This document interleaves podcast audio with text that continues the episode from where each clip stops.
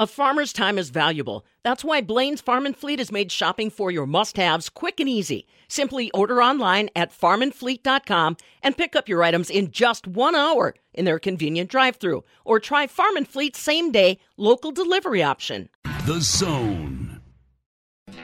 Sows, cows, plows. Heck, anything connected to farming's on the menu here. This is the Midwest Farm Report with Pam Jahnke. Good morning on a cool Friday morning. Aaron Zimmerman here with the Midwest Farm Report.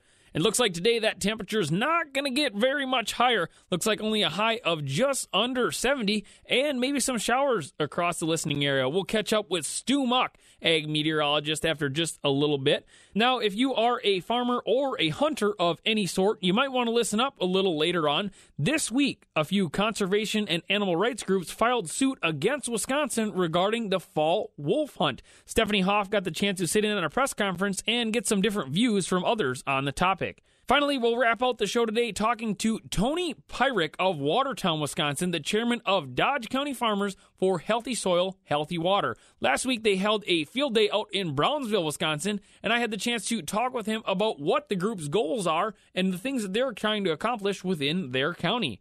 Let's get things kicked off here this morning on Friday, September 3rd. Rural Mutual Insurance, keeping Wisconsin strong. Rural Mutual is the number one farm insurer in Wisconsin for a good reason. As a company founded by farmers, they understand the ag industry and its challenges. Local agents offer farm families the best advice and personalized coverage. Visit ruralmutual.com to find an agent near you. Rural Mutual Insurance, keeping Wisconsin strong. 4-Hers come from all over the U.S., including the frozen tundra. And no, we're not talking about northern Wisconsin. I'm Stephanie Hoff from the southern end of the world's longest barn in Madison. Bob Bosold, you recently had a chance to talk to some Alaskan 4-Hers. And uh, what are they up to up there? They're up to basically a lot of the same things that they're doing in your home county of Clark County, Stephanie, and any other county in Wisconsin. Bob Bosold here at the northern end of the world's longest barn. And while we were in Alaska recently, we did have a chance to spend a day at the Alaska State Fair in Palmer. And we went into the 4 H building and talked with Candy Dierenfield. She's the state program director for 4 H. And as you might expect, it's a big one. 4 H agents in the Mat-Su Copper River District go out to talk to their members. They're gone for six weeks because they have so much ground to cover. But she told us at the State Fair in Palmer that 4 H is alive and well in Alaska. It absolutely is. Um, we have 4 H um, pretty much in every hub, um, so major city, if you will, in the state of Alaska. In Wisconsin, we've got uh, maybe 30 clubs in a county. 40, 50 miles will be the range of a county across the north and south. Tell us about some of these districts and how big some of these 4-H districts are in Alaska, the, the Mat-Su, Copper River. How big a territory are we covering? So our Mat-Su Copper River District is from, let's say, central state of Alaska from the west coast all the way to the east border for Canada, um, and then down to Valdez. And we also, the largest district is our Tanana district, which is pretty much like from Denali Park all the way up east and west. Um, so there's hundreds and hundreds of miles. And we might have 30 clubs, we might have 50 clubs in a district. There might be like one community club, um, like in Kodiak on the island. They have one community club, and then they have a lot of project clubs. Now, how many county 4 H agents or youth development specialists, as they're called now sometimes, how many of those do we have to cover some of these districts, which are hundreds and hundreds of miles? So that's a great question, too. Um, we have. Um, eight eight districts and i'm kind of like making my waving my hand back and forth because we also work with our hubs um, so the city of bethel is one of our hubs. We actually have a 4-h um, center there that's staffed with um, four full-time staff Um, and they do after school program all year round. They work with um, about 40 some villages that are around that area. Um, in Kodiak, we have a full time 4 H um, agent or 4 H educator, and they have almost 100 4 Hers in, in um, Kodiak. In um, Anchorage, we have a person dedicated in the Copper Center, which is in Mat-Su region, a huge area, one person dedicated. We have someone in Juneau that's half time. Um, and then half time agriculture, horticulture. We have someone in Fairbanks that's full time for that large region. Um, we have a 4 H educator in Dillingham Alaska that works with the Bristol Bay area. Um, we also have some full time 4 H um, faculty that work on grants um, and work with like populations such as teens that are in state custody with our fe- federally recognized tribal programs. So we have a very, very diverse population, and as far as um, staffing in Alaska, very, very diverse. And I would think the projects are just as diverse because of the way the state is, is spread out, because of the climate, because of a whole lot of things that are different in Wisconsin. What are some of the, the projects? Obviously, the kids are going to grow vegetables, which Alaska is famous for, but what else? So we have dog mushing clubs, and we have the agriculture, the horticulture. It's, I think people are surprised that we have market livestock in Alaska, and we, we do. We have um, a really great bustling market livestock program in the Kenai Peninsula. They had their fair, I believe it was Expo a couple weeks ago in Fairbanks. I think one of the most unique is probably the market rain, market livestock for reindeer. Um, so we have some 4-Hers that are raising reindeer for market livestock. You know, some of the animals look a little bit different here, maybe because their their coats are thicker, but we we have them. Yeah. Do we have 4-Hers that have? I'm just thinking because of the oceans and the Gulf and everything like that that are focused on, on fisheries or anything like that? So we do do culture camps during the summer and help with those. So, for example, down in Dillingham, our 4-H educator um, will do a culture camp. In Bethel, they'll do a culture camp, and they will focus on salmon um, and all the different uses of salmon that are culturally relevant. So they might do salmon printing, artwork. They might teach them how to process the salmon, like different recipes, all of the different uses. So maybe not like the the fishing industry per se, um, but we do have a lot of culturally relevant, you know, around the fishing and subsistence living. You mentioned the reindeer. Isn't it true that 4-Hers have only been able to own reindeer the last few years because they were supposedly only in the custody, so to speak, of the native Alaskans? Then they changed the law so 4-Hers could get involved? Well, so you know that's a really interesting question too. We've had a, a re- reindeer researcher at the University of Alaska Fairbanks with our experiment farms for a number of years, um, Dr. Shipka, and led that project. And through their work with um, the organization, various organizations, and, and I do not know the history on that. I will be honest, but um, I know since I've been here, and it's been about 17 years, that the youth have been able to have market um, reindeer since then. How do they sell at the market animal sale? Pretty good. I mean, they sell right along with everything else. For me, you know, living living here for so long, I, that's one of those staples almost in your freezer. So you need to, you know, if you aren't um, lucky enough to get your caribou while you're caribou hunting, you might buy a reindeer at the 4-H market livestock sale. You just never know. Candy, we're standing at the State Fair in Palmer. You mentioned the ex- exhibition up in Fairbanks. How many opportunities like that are there around the state for 4-Hers to, to show their products? So you know, obviously this year with the with the pandemic, it's been a little bit different. But in a normal year, we will have um, fair opportunities in most of the larger hubs again in the state. So the Deltana Fair near Delta, which is also near Fort Greely, and then in Fairbanks, it's the Tanana Valley State Fair. So that's for like the central. Of course, the Alaska um, the Alaska State Fair here in Palmer, and they'll have a fair in Kodiak on the island. They'll have a fair in Bethel, Alaska. They'll have one in Haines, Alaska. Let's see, Kenai, of course, Soldotna. So yeah, pretty in, in all the larger areas in the state. And one of the I think int- different things about Alaska too, another different thing is that they might be like they might be like the State Fair in Fairbanks is the Tanana Valley State Fair, the Alaska State Fair in Palmer, but they're all state fairs, and and so you can send your uh, as a 4-H'er, you can take your project to every single state fair if you want. Um, it's not like a progressive thing, so you can have multiple opportunities to exhibit your livestock. Obviously, if they're not market, you know they're sold already, but um, our non-livestock projects too. This, of course, is such a big state.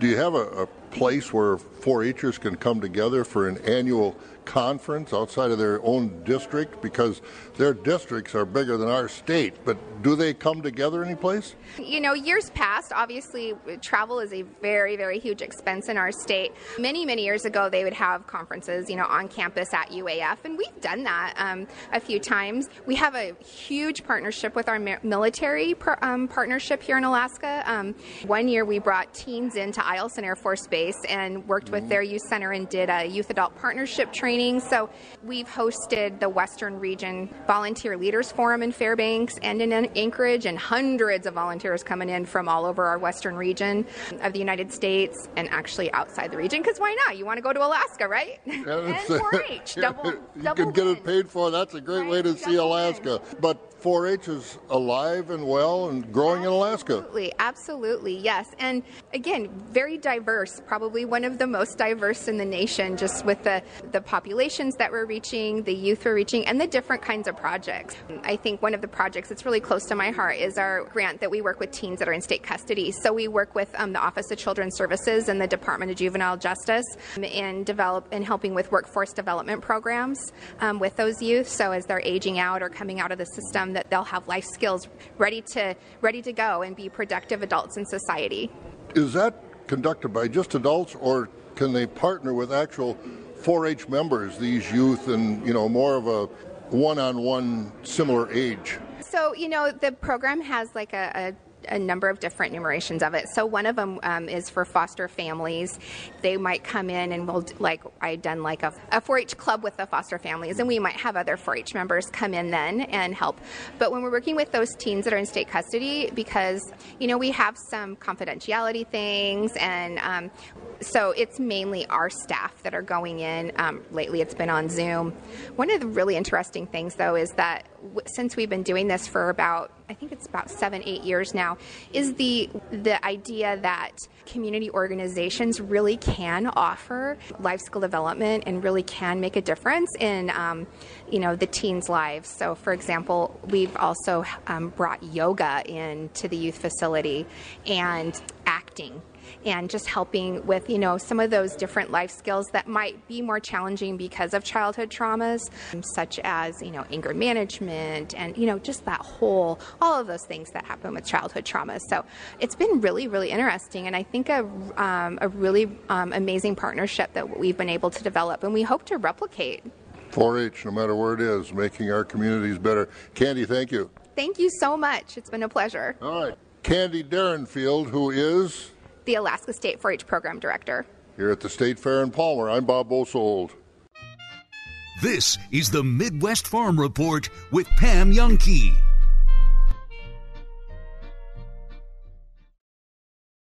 At Blaine's Farm and Fleet, we know the value of good quality products. That's why we carry top brands at affordable prices. And right now, get even greater savings during our September Ag Stock Up event. Take $30 off CURT Class 3 hitches and adjustable channel mounts. Include special orders. And remember, we install. Pick up a 50 gallon square liquid transfer tank from Delta, just $229.99. Take $10 off DZ truck bed mats, regularly $99.99, now $89.99. Get rid of tough weeds fast with PBI Gordon LV402 4D herbicide. Two and a half gallons, just $34.99. Rewards members pay $29.99 during our end of season sale while supplies last, no rain checks. And check out our end of season sale on King Cutter products. Get up to 15% off while supplies last, no rain checks. Plus, check out this great doorbuster deal. Take $3 off Diamond and Diamond Naturals 28 to 55 pound bags of dog food. That's genuine value from Blaine's Farm and Fleet. The Madison Police Department and Madison Area Crime Stoppers need your help with an armed robbery investigation. On August 2nd, 2021, at approximately 1:26 p.m., MPD officers were dispatched to the 2900 block of Commercial Avenue for an armed robbery. The victims were on the bike path when the suspect approached them. The suspect displayed a weapon and took the victim's necklace, cash, and AirPods. The suspect then fled the scene on foot. The suspect was described as a younger male black, larger build, last seen wearing a black sweatshirt, black sweatpants, and a black face mask. If you have any information regarding this incident, please contact the Madison Police Department at 255 2345. If you wish to remain anonymous, please contact Madison Area Crime Stoppers at 266 6014 or on the web at p3tips.com. Individuals contacting Crime Stoppers can receive up to $1,000 in cash rewards for tips that lead to an arrest. Spreading farm information and occasionally manure. This is the Midwest Farm Report with Pam Jahnke.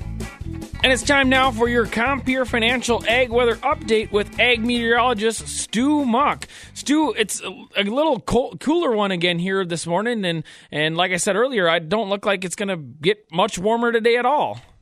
No, don't, don't call it cool or cold. That's for certain. Uh, but you know, yeah, we aren't quite back to that normal level, and we should be oh, 77 at Madison, 80 degrees at La Crosse, especially at La Crosse where we've had a little rain this morning, Aaron. It's just not going to be as warm today. La Crosse officially at the airport saying one one hundredth of an inch of rain. I look just a little further west, Stewartville, Minnesota, southeast part of the state, 36 hundredths of an inch overnight. Richfield, Hennepin County, up around the Twin Cities, 97 hundredths of an inch late yesterday and last night. Nothing like that being reported in Wisconsin yet today, but we do have low pressure trying to build east. A frontal boundary still somewhat west back toward the Dakotas, northwest Minnesota, and a little disturbance. It'll drop down into Iowa and Illinois through today and into the day tomorrow. It will account for some rain. And the radar indicating that shower activity in central and northeast Iowa, southeast Minnesota, with some scattered showers into western and even central Wisconsin. Not quite to Stevens Point yet, but certainly up at Eau Claire and Chippewa Falls. That activity will try to spread east and a bit southeast, but weaken as it does make that move today. Just not a major big storm that's going to push all kinds of rain in, but it will edge our way. And as it does move on in, we'll all talk about some showers. Showers linger on and off in western Wisconsin all day today and into the night. The rest of us may not see them develop until a bit later today or on toward evening, and they may last overnight or into Saturday. But all of us, a couple of tenths of an inch may be about all that we see, although La Crosse may add a little more rain yet today. But most of us just talk about a couple of tenths of an inch, a little shower to get the weekend off to somewhat of a damp start and then cool and comfortable near normal or maybe just below. That's the temperature pattern that sticks around right into next week with a small rain chance trying to return late Monday night or into Tuesday. I'll have forecast details right after this. The Wisconsin Soybean Association works hard to share the voices of Wisconsin soybean growers at the state and national level, and you can become a member at badgerbean.com. Besides a voice in Washington, WSA members receive free seed, discounted event tickets, and products, not to mention news on the latest in soybean research and technology. And being a member of the Wisconsin Soybean Association also makes you a member of the American Soybean Association. So join today at badgerbean.com and help the Wisconsin Soybean Association go to work for you. Stephanie Hoff here with the Midwest Farm Report. Join me for a new monthly segment on the Midwest Farm Report. It's called the Gempler's Test Plot, where this month I'll try my hand at harvesting and pruning my backyard fruit. You can watch and learn about the tools and gear to get the job done. Since 1939, Wisconsin based Gemplers has been helping farmers, ranchers, and gardeners get work done smarter, faster, and safer. Follow along with me at MidwestFarmReport.com. All right, Stu. Well, my family and I are heading up to the Minnesota State Fair this weekend to show some cattle. Looks like we might have to throw in a sweatshirt or a rain jacket or maybe an umbrella in the bag then. Well, yeah, just for tonight or early tomorrow. Beyond that, it turns out a whole lot nicer. Our Compeer Financial Ag Weather Update does include that cloudy sky in the west, becoming mostly cloudy further east today as well, and that rain chance. Scattered showers linger today in the west, develop maybe midday in central Wisconsin and the later part of the afternoon in the east. Temps will still be nice. Upper 60s in the west, closer to 70 or a bit above the further east you go, and southeast winds at 5 to 10. Overnight, cloudy skies, and of course, a few scattered showers. Like I've said, a couple of tenths of an inch, and into the low 60s overnight. Southeast winds at 5 to 10. Saturday, still some chance of a little rain early in the day, especially in the east mostly cloudy skies and clearing in the west in the low 70s. South winds will become northwest 5 to 10, and then sunny Sunday, upper 70s, maybe an 80 in the south. West winds 5 to 15, gust to 25. Labor Day Monday, sunny skies, mid and upper 70s with a west breeze. The later part of the weekend, it sounds fantastic, Aaron. So it looks like not too bad a weather forecast. And it looks like even for people that are out there, you know, chopping corn silage, those kind of things, doesn't look like it'll slow them down for very long.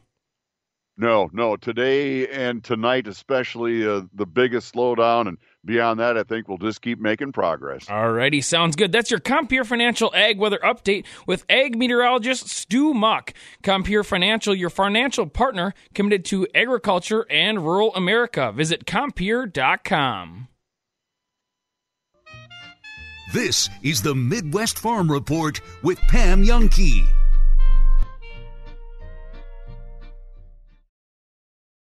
You rarely think about it, and it often goes unnoticed until your basement or building floods.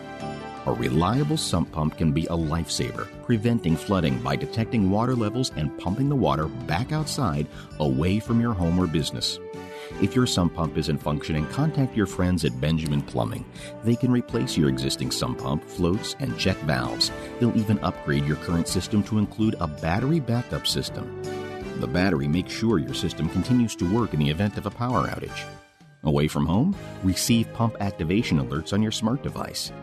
Enjoy peace of mind and improve the value of your property with an upgraded sump pump from Benjamin Plumbing. Hi, Dale Benjamin with Benjamin Plumbing. When we say your plumbing problem is fixed, we mean it. No excuses. I guarantee it. Contact Benjamin Plumbing at benjaminplumbing.com. Now you've got a friend in the plumbing business. Benjamin Plumbing. Prairie Exteriors does excellent work with metal roofing. He's got the best computerized bending tools for the metal. Saves me a lot of money because he does that. He has the ability to bend it right there on the job. Improve the look and value of your property with one of the area's highest rated exterior companies, Prairie Exteriors. Prairie Exteriors, now that's impressive. Good people. PrairieExteriors.com. How is it that we can have smokers' lines without ever smoking? A skincare minute with skincare expert Michelle Neeson. Smokers or lip lines can occur not only because of smoking, but other factors, such as talking, drinking from a straw, genetics, and age related fat loss. The most simple and effective treatment for this problem is a combination of dermal fillers such as Juvederm, which can smooth and fill those fine lines as well as hydrate the lips. Also, a neuromodulator such as Botox can be used in small amounts to relax those pursing muscles. At Rejuvenation Clinic of Sauk Prairie, this treatment results in a natural, more youthful appearance of the mouth and often lasts a year or longer. Let your natural beauty shine through. Visit us at rejuvenationclinicofsaukprairie.com.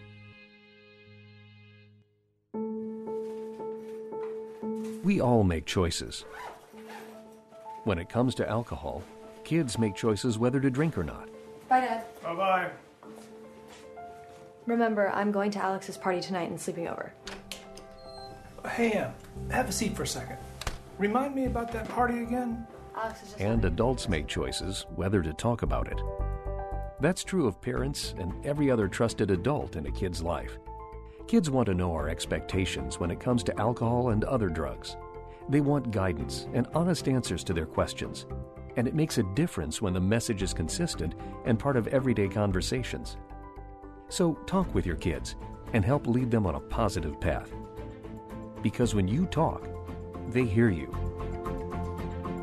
For more information about talking with your kids about underage use of alcohol and other drugs, visit underagedrinking.samhsa.gov. Looking for that unique, one of a kind engagement ring, something that you can customize yourself. Maybe a gorgeous pendant necklace, diamond earrings.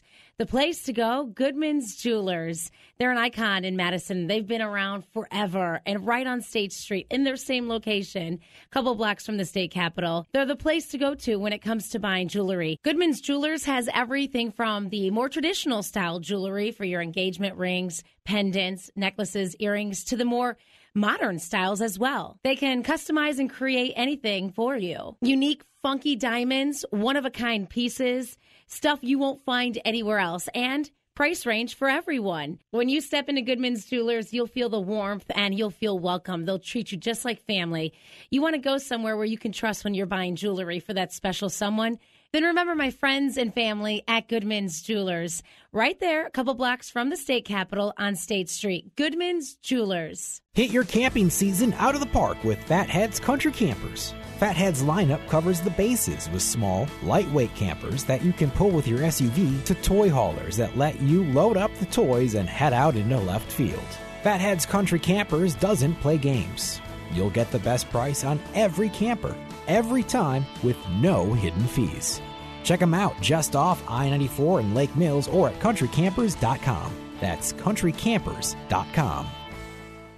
Brian Gutekunst was asked on the podium yesterday if Aaron Rodgers, or if he essentially cleared these moves with Aaron Rodgers before he did it. Is that just an insanity or what? Or is this just what the season's going to be? Appease Rodgers and see what happens? Well, it had to be asked, and he kind of talked around it in circles. He's had great conversations with Aaron and other people, and and blah blah blah. I, I, Evo, I, I would say he really, you know, if you read closely through that answer, he really didn't officially answer the question. I, I don't think for the most part. And again, I this, is you know somewhat speculation. I mean, when it, when it got down to the right, the, the the fourth safety to the ninth offensive lineman to the sixth line, maybe on the wide receiver, there was a little bit of dialogue. But the overwhelming majority of these positions, this this was this was come deal. You know, one of, one of the things when they redid the power structure over there, guys, that you know Gutekunst was adamant about.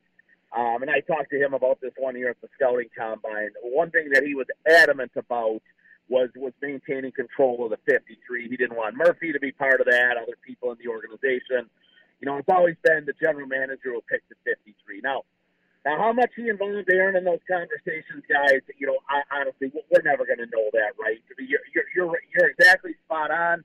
Evo, it is insanity that we're even having the conversation. Did the quarterback have a say on anything whatsoever? I think if he did, Evo, it was minimal at best.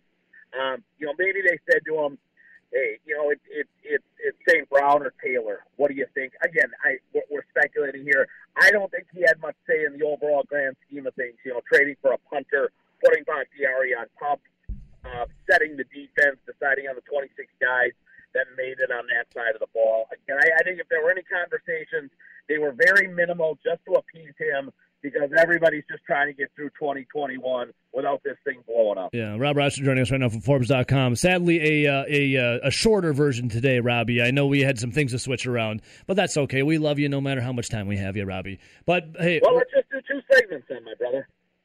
I love it. Nelly, are you okay with Robbie taking taking over the Raisins? I don't care. Rob, beautiful, Rob. I freaking love you, man. Hey, Rob. Uh, really quick then, uh, when it comes to you know Gutekunst, to by the way, my conspiracy theory is that when J.K. Scott was holding that ball and Mason Crosby missed that field goal against the Buffalo Bills, Mason Crosby gave uh, J.K. Scott the death there, and then Mason Crosby ran as fast as he could to Aaron Rodgers to tell, "Hey, Aaron, I don't want this guy in the team anymore. Cut him."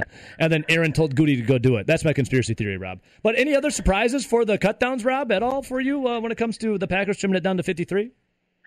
You know, th- there really weren't, and, and I wrote that the other day. You know, we, you know, I, I reference this quite a bit. You know, we, we've had all these years, and in in the in the past, you know, the, the Lynn Dickey Paul Coffman release in 1986. Dickey had been the quarterback for a decade. Coffman's arguably the greatest tight end in, in, in franchise history, right? Josh Sitton getting the axe in 16, Mike Daniels getting the axe in 19. It, it seems there's always kind of this minor surprise or two, or or even some years as kind of a major shocker. But this, this roster, guys, I, I think even dating back to let's say, you know, the middle of May after the draft, a lot of us could have thrown a 53 man out there and probably had 50 of them at that point in time. Um, you know, a guy like Jack Heflin who, who comes in out of nowhere and, and makes the team as an undrafted free agent. There's always one of those stories out there. Um, you know, Rivers, the outside linebacker, has, has only been around for four weeks. He's a little bit of a surprise. I mean, the guys, we're, you know, we're talking there about players between 45, 47, and 53 on the roster. I mean, this, this group has been put together, built to win, largely established guys for, you know, several months now. The whole key, obviously, through the summer was getting the quarterback to come back to Green Bay, and, and they accomplished that. And then, and then the other stuff was kind of minor, guys. Um, and you know St. Brown getting getting the axe, then Braden. I mean, not, none of, none of that is is earth shattering. You know, stop the presses kind of news. So really, I mean, the big story of the day, Evo, was obviously Bakhtiari going to pump, and, Yeah. and now we're going to have some issues on the offensive line. I think the first six weeks of the year that they've got to fight through. Right back at it with our guy Rob Reischel. Rob, just just radio terms, we got a hard out at eight fifty nine forty two. Just an FYI, my friend. How about that jargon for you? I'll do my best to keep it short. Rob, that's funny. You got jokes today, buddy. hey, Robbie. So I want to talk to you really quick about, uh, you know, week one tomorrow or tomorrow.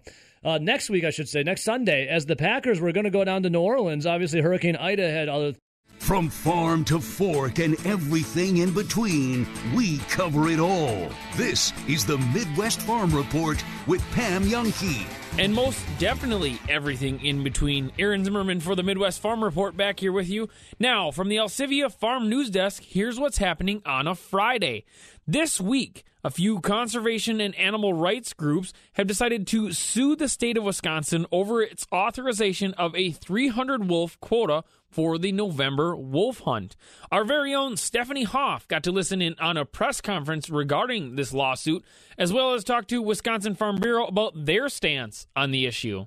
A group of conservation organizations is suing the DNR over its 300 wolf quota for the November wolf hunt. Animal Wellness Actions is one of the groups in the lawsuit. Paul Collins is the state director for that group. He's calling this lawsuit the first step in righting a major wrong. He says Wisconsin law mandates an annual recreational wolf hunt season from November to February, and it's the only state to allow packs of hounds against the wolves. Our lawsuit challenges the quota, how the quota was set, the actions of the Natural Resources Board, in particular of the expired term chairperson Frederick Prehn, and the constitutionality of the law that mandates a wolf hunting season under our public trust doctrine. The Wisconsin Natural Resources Board recently approved a reckless kill quota of 300 wolves for the next killing season that begins in November.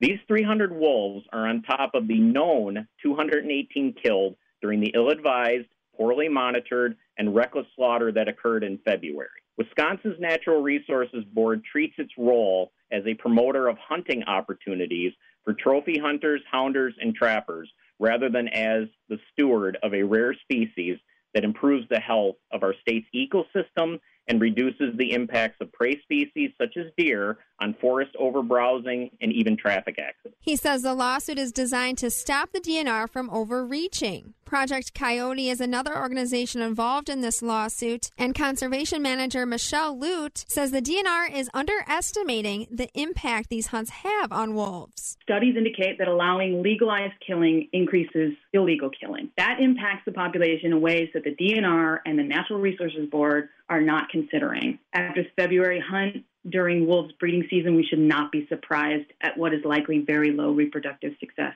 The DNR does not know what's happening on the ground for wolves and is not accurately considering the dire population scenarios that we are already seeing and that will only get much worse with another hunt this year. With chronic wasting disease rapidly infecting big game herds across the country, wolves are an important tool for checking the spread of this devastating disease and others. Michelle Lute says if the suit prevails, they want to come up with non lethal solutions to protecting livestock. Farmers and pet owners are entitled to wolf damage compensation if their animal had been attacked or killed by wolves. According to the DNR, more than $44,000 has been approved this year to pay for wolf damage compensation. This is for about three dozen claims. The most money went to pay for calves at more than $11,000. This is followed by horses at $7,500 and hound dogs also at $7,500. Compared to the total number of livestock in Wisconsin, Paul Collins is calling it minuscule. But Tyler Wenzlaff, the director of government relations for the Wisconsin Farm Bureau Federation, says wolf hunts are important to make sure that depredation money is funded. the amount of money that is sent to the farmer, it comes from the license fees that are paid into the hunting of wolves. And so when we have a situation like we had for a couple of years where we didn't have the availability to manage our wolves by the state, we run into a lot of, of problems when it comes to those depredation payments. So, you know, with this lawsuit and the idea that we would go back to um, an unmanaged predator, we would run into a lot of problems with those payments and hunters not getting those in a, a timely manner, which can make a big difference when it comes to agriculture. And we have farms that are barely hanging on as it is, and all of a sudden a predator comes along and access to their animals, it, it could mean the closure of that farm. And that is why an active management by the state of wolves is so important. The conservation groups did not give an example of what non lethal measures would look like to prevent wolves, but Tyler says more often than not it comes to higher fences and more barbed wire. He says the issues with those solutions are that the public does not want to see higher fences in the countryside, and farmers do not want to have to put barbed wire around their fields. When asked if the Farm Bureau would get on the other side of this lawsuit, Tyler says they're still looking into it. whether we want to file a, a briefing or not. Once we have speak to our legal counsel and, and take a look at um, the lawsuit, you know, we'll make that determination then. I think we just want to emphasize that this has been litigated 12 years ago. That this is not any, they're not bringing anything new to the table. That that this argument has been had, this debate has been had both in the courts and also in the court of public opinion. The legislature has ruled on this and, and instituted a season. Those that live in northern Wisconsin overwhelmingly support the, the management of wolves, and uh, our members do as well. And I think that this is another case of the uh, urban rural divide and out of state groups trying to tell Wisconsin what they're going to do with their uh, with their predators. Meanwhile, the conservation groups are confident their suit against the DNR will be successful this time around. This is despite a judge forcing the hunt in February. Attorney Claire Davis explains why. We do not think it's a long shot. What, what the difference between the lawsuit in February and the lawsuit today is that there is no hypothetical future hunt. There is a hunt that has been scheduled, and there will now be two hunts in the year of 2021. So we do feel that we have a chance, a very good chance, at stopping this fall hunt. And the fact that that judge forced the hunt under the statute against DNR's recommendations is actually very good evidence that our claims are justified and worthy and will be successful. The lawsuit was filed in the Dane County Circuit Court. You can read more on the suit at MidwestFarmReport.com. I'm Stephanie Hoff. Whether it's a lot or a little, we need your rainfall reports. The Rural Mutual Rainfall Report is on. Text your rainfall reports to 877 301 farm. That's 877 301 3276. Be sure and include your name and where you're reporting from because every month we'll pick a winner for a digital weather station courtesy Rural Mutual Insurance. Premiums paid here, stay here to keep Wisconsin strong. Text those rainfall reports to 877 301 farm.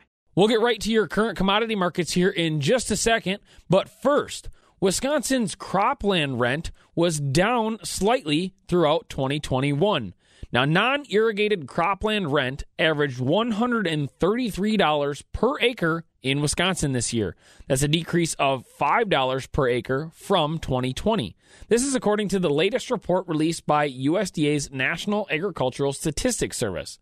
Now, cash rent paid for pasture in Wisconsin, however, averaged $37 an acre in 2021, which is an increase of $2 per acre from last year. Lafayette County had the highest published average cash rent for non irrigated cropland at $214 per acre this year, followed by Grant County at 210 per acre, and then Brown and Green counties at 190 and $183 per acre. The highest published pasture cash rent was $61 per acre in both Lafayette County and Rock counties. Manitowoc, Racine, and Dane were the only other counties above $50 per acre at 56.50 in Manitowoc and Racine and 55.50 in Dane County. Now let's go ahead and take a look at your current commodity markets. Yesterday, barrel cheese closed at 139 and a half, up one and a half. 40 pound blocks at 172, up one. Double A butter finished at 179 and a half, up three.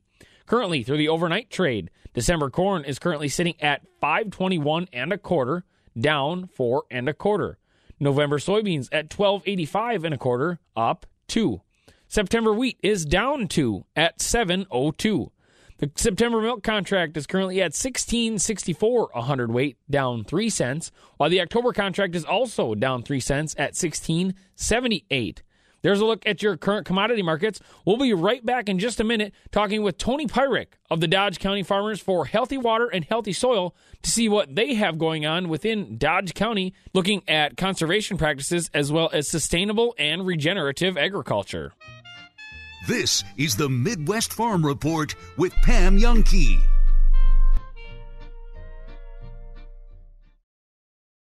Looking for that unique, one of a kind engagement ring, something that you can customize yourself. Maybe a gorgeous pendant necklace, diamond earrings.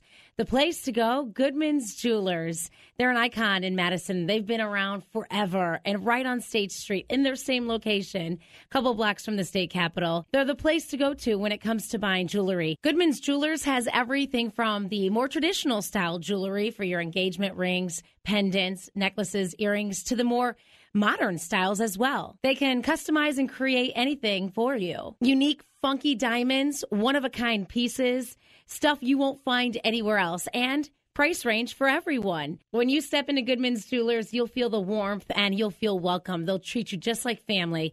You want to go somewhere where you can trust when you're buying jewelry for that special someone?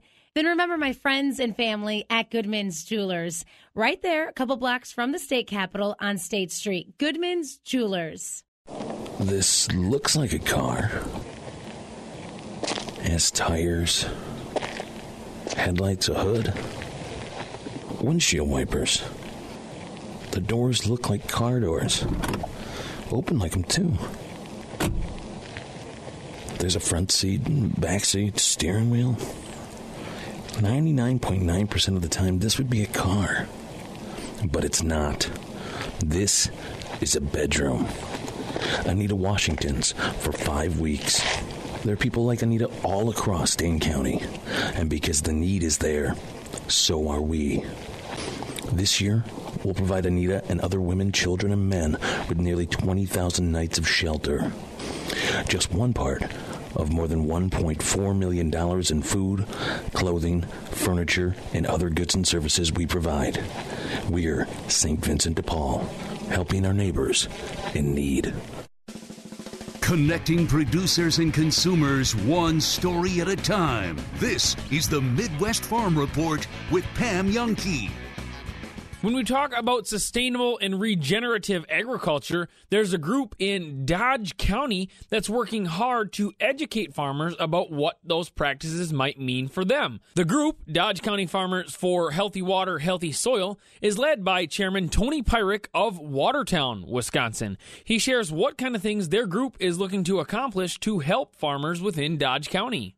Well, our group is education and uh, it's a farmer-led group and to run into this regenerative agriculture which is so-called regenerative cover crops no-till and strip-till and whatever you want to do is uh, a process. And i think our group is out here to educate. And uh, we put on like try to put four major events on a year. Uh, this is our third one for the year already. And get made some major events and get some speakers in and show them what farmers are doing and also have speakers come and explain the benefits of what we're trying to do cover crops, anything to do with no-till, uh, interseeding, And uh, the process out there is education. I mean, we got to educate. Farmers don't want to do this. You got to show them why it works and and uh, the facts, and it makes a big difference. Now, tell me a little bit about how did this group in Dodge County get started, and you know, kind of what was the driving force behind it? Okay, well, this group started. I got it started in 2016. 2015, the lake associations were, were were concerned about their their phosphorus runoff in their lakes. There's three major lakes in Dodge County: Fox, uh, Beaver Dam, and uh, Sinissippi. And they're really concerned about this algae blooms and the phosphorus run in their lakes, and they just wanted to improve their lakes, and they wanted to push forward on a mandate as trying to put buffers out there, which was a big word going back in uh, to, you know 2015 to how to stop erosion coming into lakes. Well, it's just a that's not really true with that the buffer. So the county board said no, we got to come up with something better. So they turned it over to the land conservation department and said you got to come up, get some farmers together, get the lake people together, get the NRCS together, get the DNR people together, sit down and come up with a solution how we can come you know work forward to this. So meanwhile, we're meeting all the time every month at the extension building.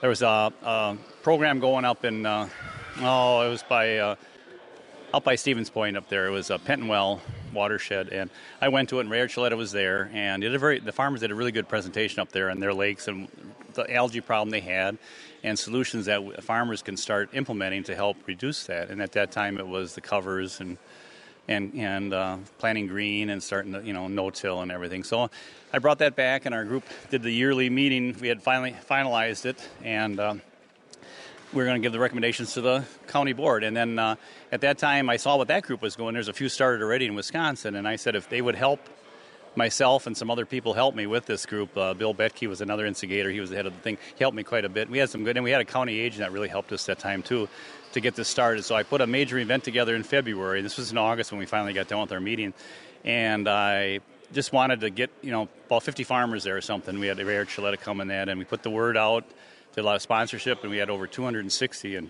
2016, which is really impressive. So we explained what we're going to do, and then I asked for farmer participation at that meeting because farmers didn't know what they're going to get involved with. You can't ask farmers to do something they don't know. So we explained the whole process of regenerative ag or the cover crop and no-till, and uh, push forward. We got a good good start here. I got a good co-chair, Marty Weiss. We got a good board of directors. We're 501c3 and uh, got a good group of farmers here that are doing these practices, and we're doing them and showing more people, and we're getting growth. You know, it's always been got some big farmers on it, we got little farmers on it, and it's every year you're getting a couple farmers come up to you and thank you for doing this, and it's working for them. So it's an educational process out here, and we got to support the farmer-led groups in Wisconsin here, and which I say DATCP does do a really good job of sponsoring and helping us.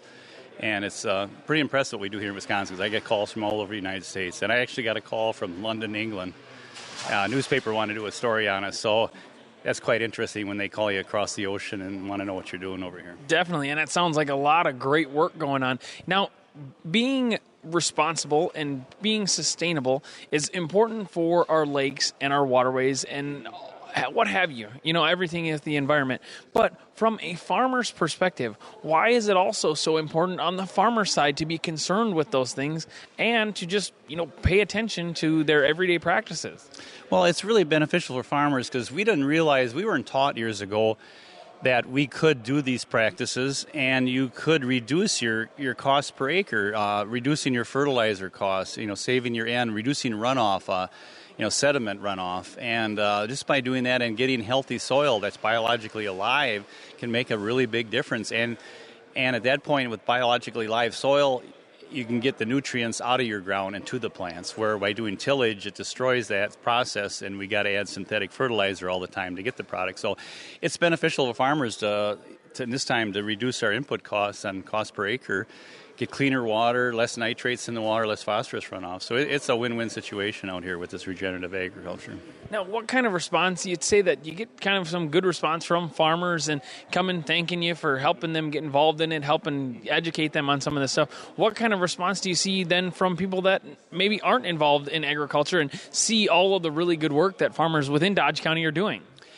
We, yeah, we do see a lot. There's some farmers that just won't. We try to get them to these events. Like today, we had a good event, and we always want to do a really nice event. We want to have good food. Good food always makes a difference. Farmers want to come. They're on the edge, and and uh, just so many people on the edge. But they got to understand and come to our some of these meetings, and and we'll explain to them why it's important And if they can see the importances of it, we'll get more and more people on board and help, you know, help with this farmer-led group and help the farmers get started. You know, it, it's not, you know, this has got to happen. I mean, we're in a in a situation now that we this this regenerative side is going to happen and it's going to be here forever. So it's not like a we started moldboard plowing like I did. You know, that was supposed to be the lifesaver, everything, and then we went to chisel plowing, and then we went to minimum till, and and uh, this regenerative side is something that's going to be here forever. I know it will be here. What I've seen in our crops and everything, the turnaround and the healthiness of our crops and the nutrient density that's missing in all our corn and soybeans and any type of other products we grow now because the soil is so depleted and it's not getting the minerals it needs out of the soil. So. Now, every farm across the state of Wisconsin, and even honestly across Dodge County, is diverse and different. So practices might look a little bit different for different people. You know, giving them, spurring them ideas, though, can really help with those problems. What are some of the things looking forward? Other things, you know, we talked about some cover crops and no till and that kind of stuff today. What are some other things that you think going down the road you might have to focus on to educate these farmers about as well? Well, they can see the trouble. A lot of people don't see the benefits. You know, it just looks like a cornfield all the time, and and some of the nutrient dense Cheerios. You know, General Mills is putting a big push now to grow oats. You know, on a, on a regenerative so- soil, so they got more nutrient density in there. And that it's a that's a tough question because it's just people don't see it by driving down the road what we're doing out here and it's it's it's stories like I can tell everybody can tell we get in the newspaper I had a nice article on the Epoch Times out of Chicago did an article on us and educating the city people on what goes in if we can get more diverse articles and stories out to the general public of what's what it actually we're doing, I think it's going to make a big impact. know. Definitely. Well, Tony Peirick, chairman of the Dodge County Farmers for Healthy Soil and Healthy Water, talking about regenerative agriculture, practices such as cover crops, no till, and lots of different things that